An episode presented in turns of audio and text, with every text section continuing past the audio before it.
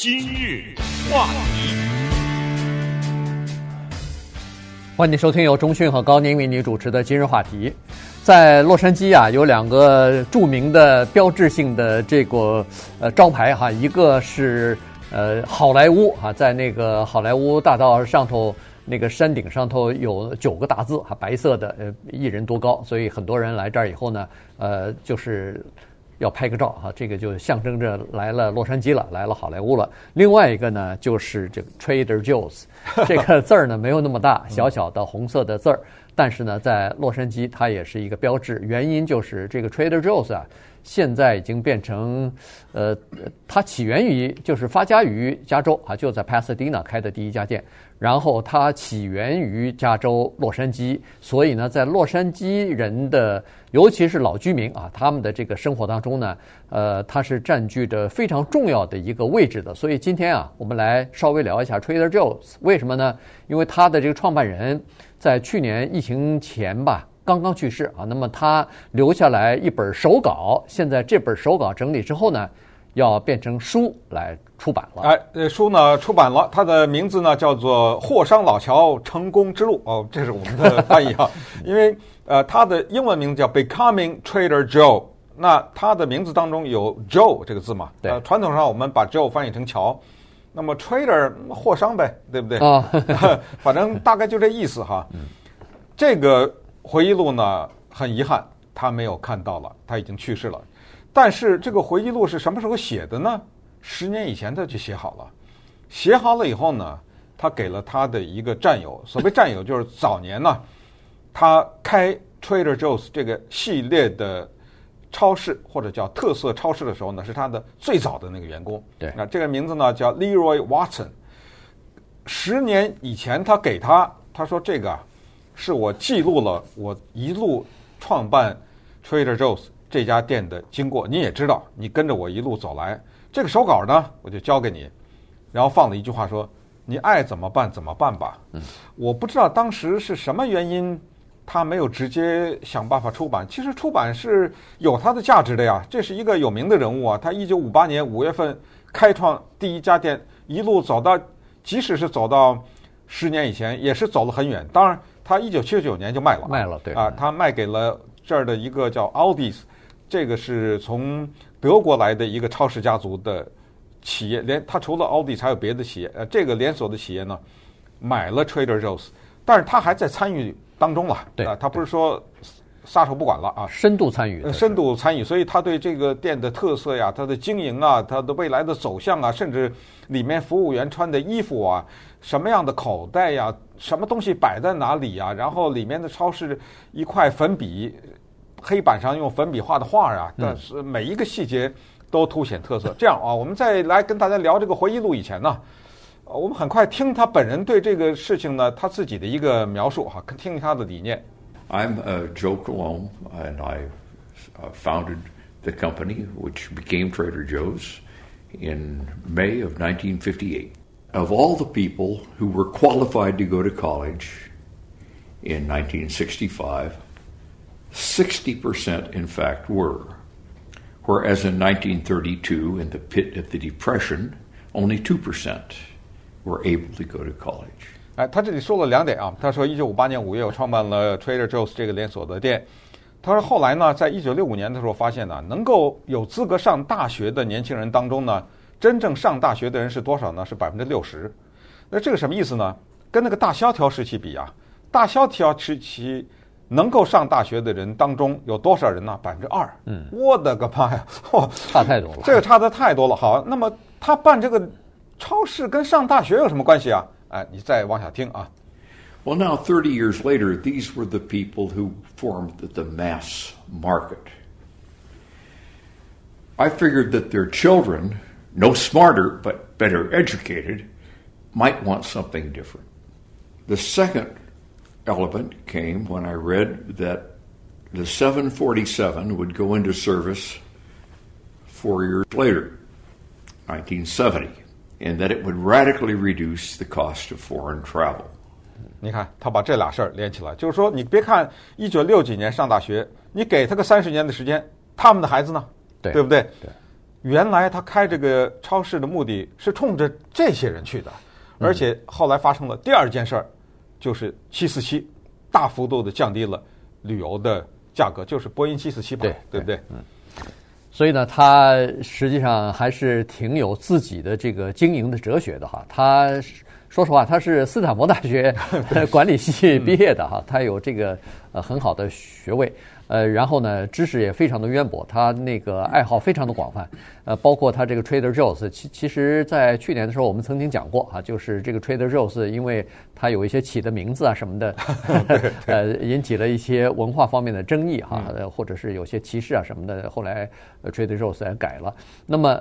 在那个时候呢，我们曾经说过哈，他这个 Trader Joe's 的这个想法是哪儿来的？因为最早的时候，他在 Pasadena 开这个第一个店的时候呢，是属于一个叫做杂货铺啊，非常小的杂货铺，算是一个连锁经营加盟的这么一个杂货铺。后来他发现不行啊，开一个杂货铺，他的直接的竞争对手呢是 7-Eleven， 他说这个不行，没法竞争啊，这个将会是一个灾难。后来他去南美洲旅行的时候，突然突发奇想，后来想起来说是用这个什么海洋作为主题啊，所以后来最早他开的这个特色的叫做超市呢，基本上都是有他自己的那个非常独特的名字哈。他从书里边，从各种各样的灵感当中吧，反正就是把每一个系列，每一个食品或者是这个商品的系列呢，他都起成挺有意思的名字，还让你来了以后呢，好像觉得一下子出国了，恨不得，因为它里边有很多美国其他的商店里头，尤其是超市里头所没有的东西，他把外国的东西都拿过来了。波音747就是这个意思啊。对，他说有了波音747呢，这些受了比较好的教育的人会去国外旅行，在国外旅行呢，他们会看到一些外国的有特色的产品，甚至我们都知道连包装都不一样。嗯，那么他们就会想到，如果我回到美国还能看到这些，而且价钱不是那种旅游的价钱，卖给游客的价钱的话，那多好呢？他是冲着这个去的。对啊，同时呢，为什么今天要讲他们这么一个超市或这么一个老板的一本回忆录？第一，它是一个文化现象，你不能否认。而且呢，他的这个回忆录呢是给三种人看的。读过这个回忆录的人都知道，这个回忆录第一种人就是直接给开超市的人看的，就所谓给业内的人看的。第二种呢是大学的商学院管理的教科书啊，这个重要的参考啊。一个小的杂货铺怎么成为一个这样的全美的这么一个特色的连锁？他的第三批读者呢，是茫茫的大众，就是你对超市、你对这种商业管理一点没有兴趣，但是呢，你就是对这么一个人的一生有兴趣的话，这老乔啊，特别的幽默，然后他的文笔啊也特别的好。当然，后来经过了一个特别有名的一个编辑啊，帮着他一起，就是帮着他这个朋友了，因为他已经去世了嘛，一起修改这个书得以问世。所以你说你刚才提到的这些名字，他除了有异国的那种名字以外，他就是本国的食物，他也给你读出新材。嗯，你比如说叫减轻负罪感的奶酪短面条，对不对？它叫Reduced Guilt Mac and Cheese。Mac and Cheese 大家知道，这意大利短面条嘛，或者叫 pasta， 然后弄一些 cheese。那么哪来的负罪感呢？肥呀，我吃了这肥了嘛。他就把那个商标专门印上这几个字。Reduce guilt， 对，人家一般写什么 reduce fat， 对不对？脱脂或者怎么样，他不，他说减轻负罪感，您就吃吧，这意思，对不对？你听他这个叫做 chocolatey， 那个叫 coated chocolate chip dunkers， 这什么东西啊？这个裹着巧克力的巧克力豆蘸牛奶饼干，这种饼干呢，就是它两面有底部啊，全是巧克力。上面那一部分呢，全有巧克力豆嵌在里头，而它是一个 dunkers。什么是 dunker？ 就是站在牛奶里蘸一蘸。美国那小孩子可能大人也喜欢这样吃，华人好像不太吃。对，这你大家都见过嘛。老美特别喜欢这样，拿个饼干在里面蘸一蘸。你不蘸也可以啊，那个、不蘸也可以啊。对，它是口喝一口，那它就不就是 dunker 了嘛，对不对？它就是 dunk 嘛，对不对？所以他就是走这种怪的。所以这个人物非常值得了解，而且他的这个书里面呢，也给我们一些启发，也就是说，他在创办的过程当中啊，他敢做很多第一啊。顺便说一下，刚才说到他747的问世时的旅游便宜，他因为后来去夏威夷，他就发现过去在747把旅游价格降下来以前，人家不怎么去夏威夷，太贵了。后来便宜下来，所以他要求他商店里面的服务员都穿夏威夷服装，我不知道现在还穿不穿了，好像反正早年的时候一直是穿这个的。好，那么稍等我们再来看一看它的这个土耳其无花果饼干以及相关的一些特别有文化特质的东西。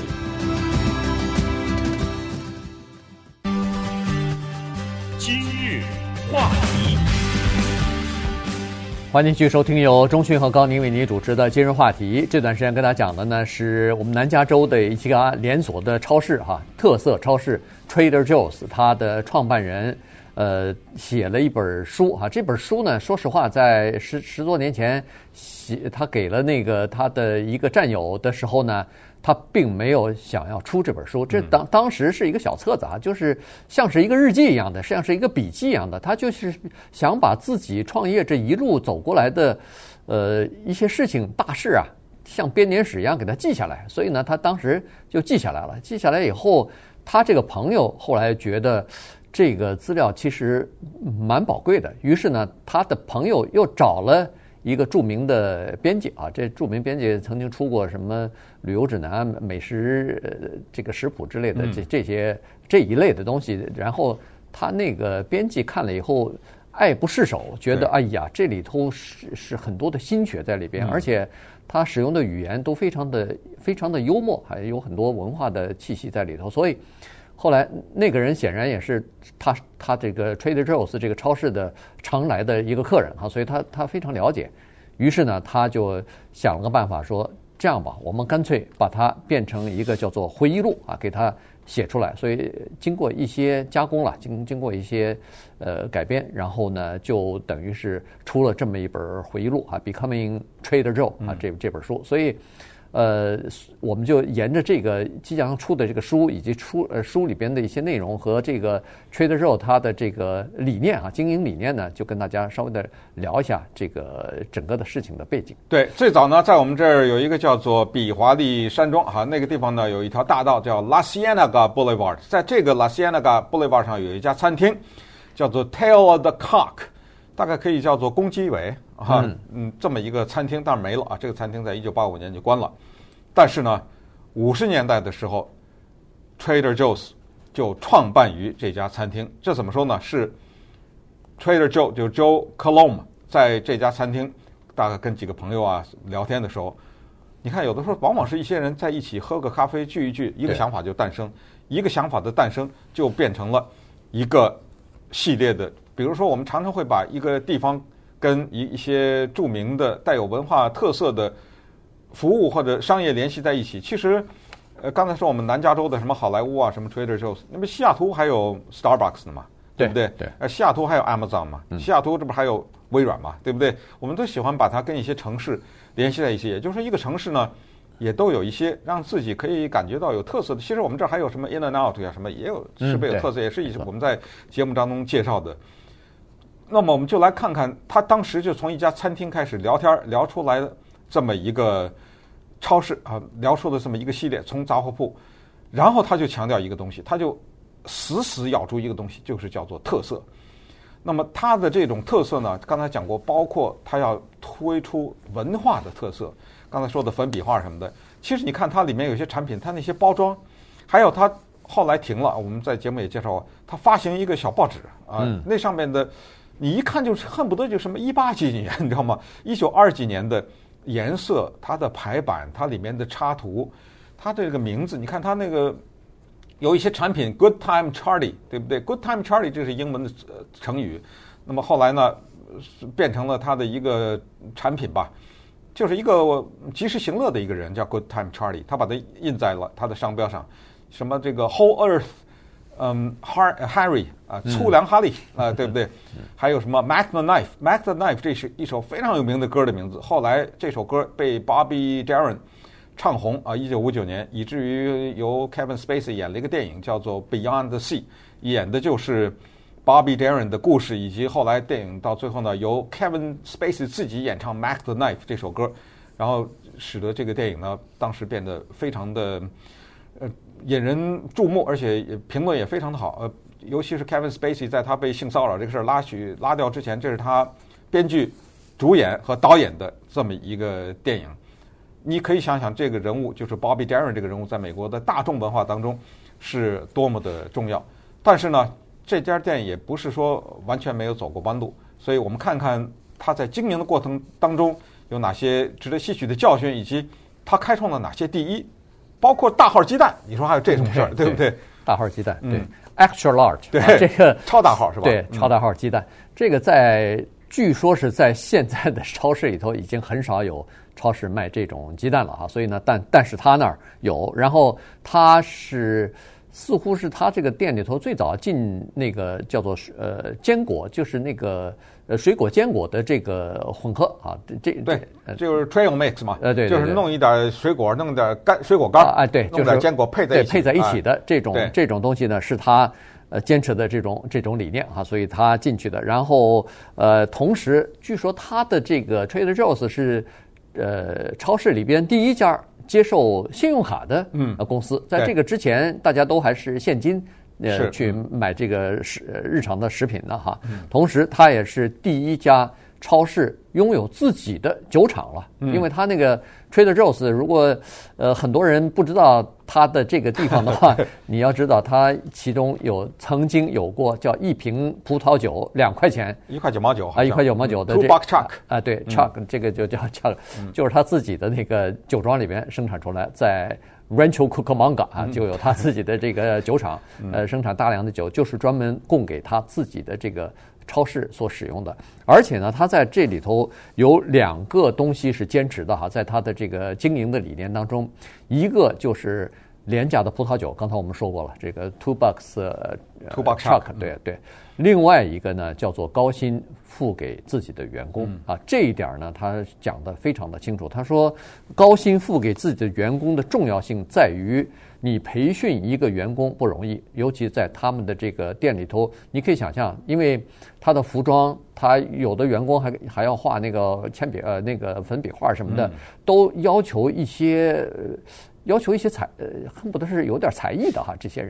人，然后培训起来是不容易的，对他自己的，尤其是外国的这种。进口的一些食物啊什么的，你要了解啊。别人要问你说这是哪儿来的，为什么起这个名字，你可能还得讲点故事给人家听啊。所以呢，这个你要把这些员工留住培训是不容易的。所以呢，他高薪付这些员工呢，第一，就是周转率比较低，就是离开他的这个员工非常的少。所以呢，这个是留下了一个好的名声。另外一点呢，就是他。因为福利条件和薪水都比较高，在同行里头，所以呢，工会组织没有办法打进来，对，阻止了工会的形成。这一点呢，他认为说也是非常重要的。而且在2008年，我看一个统计数字，